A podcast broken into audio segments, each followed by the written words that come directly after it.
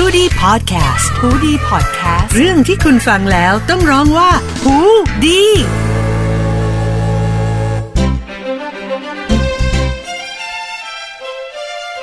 สวัสดีค่ะก็กลับมาพบกับครูเออีกครั้งนะคะดร.กุลวดี ทองไพบูลย์นะคะ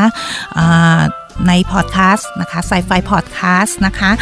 อย่างที่พูดไปคราวที่แล้วนะคะเวลาเรามีน้อยมากเลยนะคะวันนี้ครูเอกก็จะเข้าสู่เรื่องนะคะเพราะว่ารู้สึกว่าคราวที่แล้วที่เอพิโซด 7เนี่ยค่ะยังพูดยังไม่เต็มที่นะคะในเรื่องของตัวละครนะวันนี้ก็คือจะมาต่อเรื่องของความรักนะคะจากซีรีส์นะคะ A World of Married Couple นะคะต่อเลยนะคะทีนี้ที่ครูเอพูดค้างไว้ในเอพิโซดที่แล้วนะคะว่าคนเราเนี่ยรักกันได้ยังไงเนาะไม่ว่าจะเป็นเรื่องของการที่แบบว่าเขาคนนั้นเนี่ย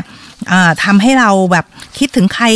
ที่เราชื่นชมนะคะหรือว่าเขาคนนั้นเนี่ยทำให้เราเห็นตัวเองหรือสะท้อนอะไรบางอย่างที่เกี่ยวกับตัวเรานะคะหรือว่าเขาคนนั้นเนี่ยมีบางสิ่งที่เราไม่เคยมีนะคะแต่ปรารถนาที่อยากจะมีนะคะก็คือคนคนนั้นเหมือนเราในอุดมคติอะสิ่งที่เราอาจจะยังไม่มีหรือสิ่งที่เรายังตามหาอยู่อย่างเงี้ยค่ะเนาะทีนี้เนี่ยครูเอสนใจในประเด็นที่3นะคะจริงๆแล้วครูเอว่าในความรักของตัวพระเอกกับนางเอกในเรื่องนี้นะคะมันก็อาจจะมีหลายๆปัจจัยนะไม่ว่าจะเป็นเรื่องของการชื่นชมในสิ่งที่เขามีแล้วเราไม่มีนะคะหรือว่าชื่นชมในหรือเขาสะท้อนบางสิ่งบางอย่างที่มันคล้ายตัวเรานะคะอย่างที่ครูเอพูดไปแล้วในคราวที่แล้วว่าอาจจะมีประเด็นที่เขามีความคล้ายคลึงกันในเรื่องของการที่ต้องโตมากับอย่างของพระเอกนี่ก็คือแม่คนเดียวที่ไม่มีพ่อเหมือนก็แม่ก็จะบอกนะคะได้ยินสิ่งที่แม่พูดก็คือพระเอกถูกพ่อทิ้งนางเอกก็เหมือนกันใช้คำว่าทิ้งเหมือนกันนะคะคนรอบข้างก็จะบอกนางเอกเหมือนกันว่าเขาถูกพ่อแม่ทิ้งนะคะเพราะฉะนั้นอาจจะเป็นอะไรที่เขาอาจจะมีความคล้ายคลึงกันที่เขาเห็นกันและกันตรงนี้นะคะแต่ทีนี้มาดูไปไอ้อันสุดท้ายที่คุณเอ๋พูดเมื่อกี้ค่ะว่าบางทีเรา fall in love เราหลงรักใครสักคนในตกหลุมรักใครสักคนเนี่ยเขามีบางสิ่งบางอย่างที่เราไม่มีแล้วเราอยากจะมีนะคะที่คุณเอ๋มองว่านางเอกเนี่ยอย่างที่บอกค่ะว่าเขาเป็นคนที่ค่อนข้างที่จะอยู่ในกรอบค่อนข้างชัดเจนมากนะคะทุกอย่างเนี่ยมีกรอบมีเวลามีรูทีนของเขาเองนะคะที่เห็นนางเอกว่าในเรื่องการแต่งตัวเสื้อผ้าหน้าผมเนี่ยนางเอกจะดูแบบดีนะคะมีความเป็นเขาเรียกขั้นตอนของมันอยู่นะคะเนาะทีนี้เนี่ยในขณะเดียวกันเนี่ยพระเอกเนี่ยเรามองว่าพระเอกเป็นคนที่อาจจะมีความอิสระหรือรักอิสระแม้กระทั่งตัวนางเอกเองเนี่ยค่ะตอนเอพิโซดน่าจะเอพิโซดที่ประมาณสัก15มั้งค่ะที่คุยกับตัวเมียใหม่ของพระเอกเนี่ยค่ะซึ่งก็คือเมียน้อยในอดีตนะคะซึ่งในที่สุดพระเอกก็ได้ไปแต่งงานกับเขาเนาะก็ในระหว่างที่คุยกันเนี่ยนางเอกยังพูดเลยนะคะว่าเป็นสิ่งที่น่าเสียดายก็คือพระเอกเนี่ยเป็นคนที่รักอิสระเนาะทีนี้เนี่ยก็อาจจะเป็นไปได้ไหมว่าสิ่งที่ดึงดูดนางเอกเข้าหาพระเอกเนี่ยก็คือสิ่งที่แต่ละคนไม่มีนะคะก็คือตัวนางเอกเนี่ยอยากจะมีอิสระงานบ้างอยากจะทำอะไรโดยที่ไร้กรอบบ้างเนาะอยากจะแบบว่านึกจะทำอะไรก็ทำโดยที่ไม่ต้องอาจจะแบบว่าไม่ต้องอยู่ในกรอบมากอย่างที่นางเอกเป็นอยู่นะคะแต่ที่เขาต้องอยู่ในกรอบต้องทำอย่างเงี้ยเพราะว่าในชีวิตนางเอกเองถ้าเราหันไปดูปมของนางเอกเองเนี่ยก็คือเขาก็มีปมในเรื่องที่แบบว่าเหมือนถ้าเป็นภาษาที่จิตวิทยาก็เรียกว่าอาจจะมีทรอมามีเหตุสะเทือนขวัญใช่ไหมคะที่เกิดจากอุบัติเหตุของพ่อแม่เขาเนาะเพราะฉะนั้นเนี่ยเวลาเราเกิดเหตุสะเทือนขวัญขึ้นมาเนี่ยเรามักจะมองว่าชีวิตของเราเนี่ยมันควบคุมไม่ได้อะไรจะเกิดก็ไม่รู้ใช่ไหมคะมันจะเกิดขึ้นเมื่อไหร่เราก็ไม่รู้เนาะเพราะฉะนั้นสิ่งที่เราทำได้คือต้องพยายามควบคุมทุกอย่างในชีวิตให้เรามากควบคุมได้อันนี้ก็อาจจะเป็นที่มาที่ไปว่าทำไมนางเอกถึงมีบุคลิกแบบนี้นะคะส่วนตัวพระเอกเองเนี่ยความที่คุณเอกพูดไปเมื่อเอพิโซดที่แล้วเนาะว่าอาจจะเป็นว่าแม่เนี่ยเองอาจจะชดเชยกับที่รู้สึกผิดที่แบบว่าพระเอกเนี่ยพ่อเขาไม่ได้อยู่กับเขาไม่ได้มีพ่อที่เป็นแบบอย่างเป็นโรลโมเดลให้เขาเนี่ยค่ะแม่เองก็อาจจะมีการลักษณะเหมือนปล่อยอย่างเงี้ยค่ะแล้วคุณเอกฟังจากบทสนทนาที่เกิดขึ้นเนี่ยก็รู้สึกว่าแม่เองเนี่ยก็เข้าข้างลูกเนาะเหมือนเห็นลูกเห็นอาจจะไม่ได้เห็นดีเห็นงามนะคะแต่ว่าก็ไม่สามารถที่จะบังคับลูกได้แม่เองพูดประโยคนี้เลยนะว่าเขาอยู่ตรงนี้เขาทำอะไรได้มากกว่านี้เนี่ยเขาทำไม่ได้เนาะก็ดูว่าพระเอกเนี่ยเป็นคนที่มีอิสระนะคะก็อาจจะเป็นความอิสระของพระเอกที่นางเอกไขว่คว้าและในขณะเดียวกันเนี่ยก็อาจจะเป็นไอ้กรอบนี่แหละค่ะของนางเอกที่พระเอกอยากได้เหมือนกันนะคะเนาะจริงๆแล้วพระเอกมักจะมองเสมอค่ะว่าความอิสระเนี่ยการที่เราอยากได้ความอิสระเนี่ยมันไม่หมายความว่าเราจะไม่มีหรือไร้ซึ่งกรอบเลยนะคะเวลาครูเอกทำงานเนี่ยค่ะเวลาทำงานกับเด็กๆเนี่ยเด็กบางคนตั้งแต่เล็กเลยค่ะที่คุณพ่อคุณแม่ปล่อยมากๆอย่างเงี้ยค่ะเด็กบางคนเนี่ยจะตั้งใจมีพฤติกรรมบางอย่าง นะคะเพื่อให้คุณพ่อคุณแม่หันกลับมาแล้วก็บอกว่าเฮ้ยอันนี้มันทำไม่ได้นะอันนั้นคือกรอบนะคะกรอบที่สร้างมาเพื่อที่เขารู้สึกว่าเฮ้ยเขาการมีกรอบเนี่ยมันทำให้ชีวิตมันปลอดภัยในระดับหนึ่งเหมือนกันเพราะเรารู้ว่าถ้าเราทำอย่างนี้สิ่งที่เกิดขึ้นมันจะเป็นอย่างนี้นะคะทีนี้เขยก็เลยคิดว่าเอ้ยมันจะเป็นอันนี้หรือเปล่าที่ดึงดูดเขาเข้าหากันและกันแต่ในขณะเดียวกันเนี่ยพระเอกเองถึงแม้จะมีอิสระเนี่ยเขาก็พาตัวเองไปอยู่ในกรอบนะคะกรอบที่นี่แหละความรู้สึกที่ว่าตัวเองก็จะด้อยกว่ากับนางเอกก็เหมือนกันนะคะเพราะว่านางเอกเป็นคนซัพพอร์ตเขาทั้งหมดเนาะกับภรรยาใหม่ก็เหมือนกันนะคะเขาก็พาตัวเองไปอยู่ในครอบครัวที่ทำให้เขารู้สึกด้อยอยู่ตลอดเวลานะคะเป็นกรอบที่ทำให้เขาเองรู้สึกอึดอัดและในที่สุดเขาก็จะต้องออกมาเพื่อหาอิสระนั้นเมื่อเขารู้สึกอึดอัดนะคะเขาก็จะตัดไอ้ความสัมพันธ์ตรงนั้นเพราะว่าอย่างที่บอกค่ะคุณเอรู้สึกว่าพระเอกอาจจะมีลักษณะที่แบบว่ายึดตัวเองเป็นศูนย์กลางเนาะเอาความต้องการของตัวเองเป็นหลักโดยที่ไม่ได้ใส่ใจความรู้สึกของผู้อื่นเลยนะคะอันนี้ก็เป็นที่มาที่ไปว่าเอ๊ะทำไม2คนนี้ถึงดึงดูดเข้ากันแล้วทำไมพระเอกถึงนอกใจนะคะอันนี้เราวันนี้เราจะมาคุยเรื่องแบบว่าเอ๊ะแล้วนอกใจเนี่ยมันมาได้ยังไงนะคะทีนี้เราก็ต้องไปพูดถึงตัวภรรยาใหม่พระเอกซึ่งเคยเป็นภรรยาน้อยนะคะมาก่อนเนาะค่ะพระเอกจะมีคำพูดว่าเนี่ยเขารักทั้งคู่เวลาเขาอยู่กับคนใหม่เนี่ยเขารู้สึกว่ามันมีชีวิตชีวานะคะมันทำให้แบบเขามีความรู้สึกอื่นซึ่งไม่เหมือนกับตอนที่เขาอยู่กับนางเอกแต่เขาก็ยังรักนางเอกอยู่นะคะเนาะทีนี้เนี่ยบางคนก็มองว่าเอ้ยคนที่เป็นเมียน้อยเนี่ยก็แต่งตัวสวยๆไปวันๆหรือแบบว่าเหมือนเป็นเมียน้อยคนอื่นเพื่อให้ฝ่ายชายมาซัพพอร์ตเราแต่จริงๆแล้วเนี่ยค่ะคนที่ตกอยู่ในฐานะภรรยาน้อยเนี่ยมีหลายสาเหตุมากเลยนะคะเคยมีสำรวจเคยมีสัมภาษณ์อย่างเงี้ยค่ะว่าบางคนเนี่ยอยู่เพื่อรักใช่ไหมคะอย่างตัวที่เป็นคนที่เล่นเป็นภรรยาน้อยเนี่ยค่ะเนาะชื่อดักยองมั้งคะในเรื่องนะคะเขารักพระเอกมากเป็นคนที่บูชาความรักมากแล้วก็มีความเชื่อกับตัวเองว่าชีวิตคู่อ่ะมันต้องมั่นคงมันจะต้องไม่สลายหายไปเหมือนที่ชีวิตคู่ของนางเอกกับพระเอกอะค่ะคือมันต้องอยู่แล้วเขาก็จะพยายามทำอย่างมากเพื่อที่จะรักษาชีวิตคู่ของเขาให้อยู่ได้นะคะเนาะหรือบางครั้งเนี่ยภรรยาน้อยบางคนเนี่ยซัพพอร์ตด้วยนะคะเป็นช่วยเหลือเรื่องหน้าที่การงานใช่ไหมคะอย่างของพระเอกเองเนี่ยตัวภรรยาใหม่ก็เหมือนกันนะคะมาช่วยเรื่องของหน้าที่การงานของพระเอกทำให้พระเอกเนี่ยได้ทุนก็คือทุนก็มาจากคุณพ่อของเขาของตัวภรรยาใหม่นี่แหละเนาะมาในเรื่องของการสร้างหนังจนพระเอกเนี่ยประสบความสำเร็จในเรื่องการสร้างหนังนะคะก็จะมีเหตุอื่นๆด้วยที่ทำไมคนนึงเนี่ยตกอยู่ในหรือว่ายอมที่จะพาตัวเองไปอยู่ในฐานะที่เป็นภรรยาน้อยนะคะทีนี้เนี่ยมาประเด็นเรื่องของการนอกใจบ้างนะคะอย่างที่บอกค่ะว่า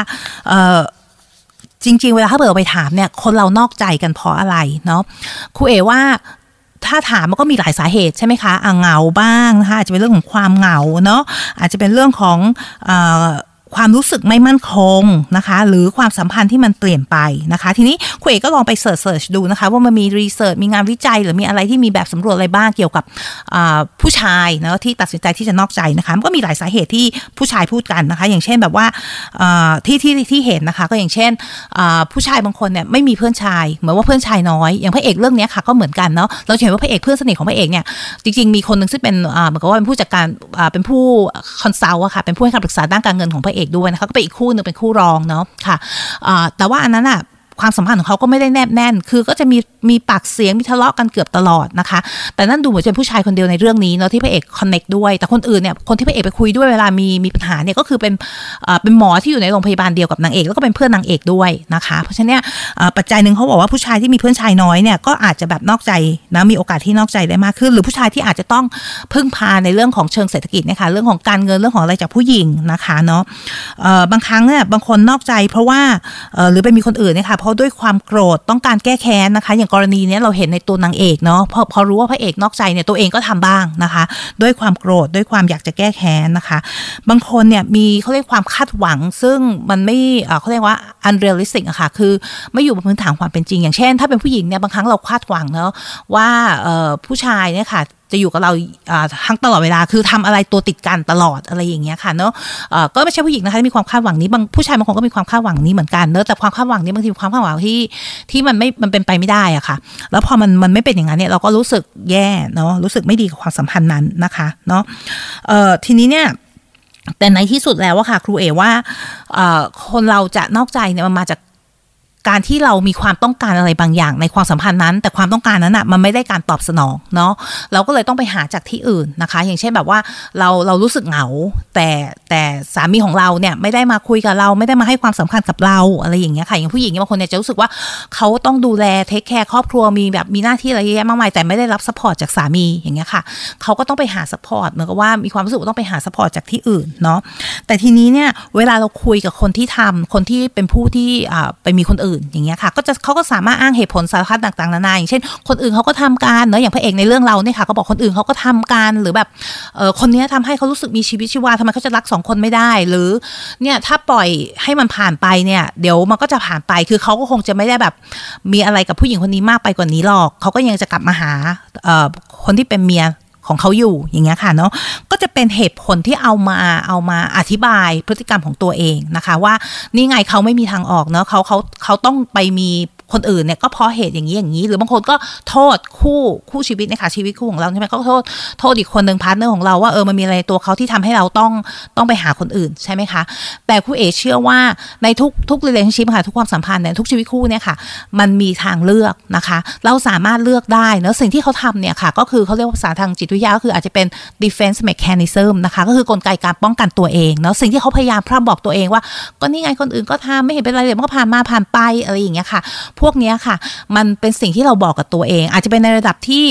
ทั้ง conscious และก็ unconscious ก็คือในระดับจิตสำนึกและจิตไร้สำนึกด้วยเนาะเพื่อที่ทำให้ตัวตนของเราอ่ะไม่ได้รู้สึกแย่ไปกว่านี้นะคะคือปกป้องตัวตนของเราเนาะเพราะฉะนั้นเนี่ยแต่สิ่งที่เขาพูดก็จะพูดลักษณะแบบนี้แต่ครูเอเชื่อว่าอย่างที่บอกค่ะว่าคนเราทุกคนมีทางเลือกนะคะแทนที่เราจะเลือกที่จะออกไปหาคนอื่นนะคะก็เลือกหันกลับมาว่าพูดคุยสื่อสารกับคู่ชีวิตของเรากับคนที่เป็นพาร์ทเนอร์เราอะค่ะว่าปัญหามันคืออะไรเพื่อนำไปสู่การแก้ปัญหานะคะทีนี้เนี่ยแต่พอมันเกิดเรื่องของ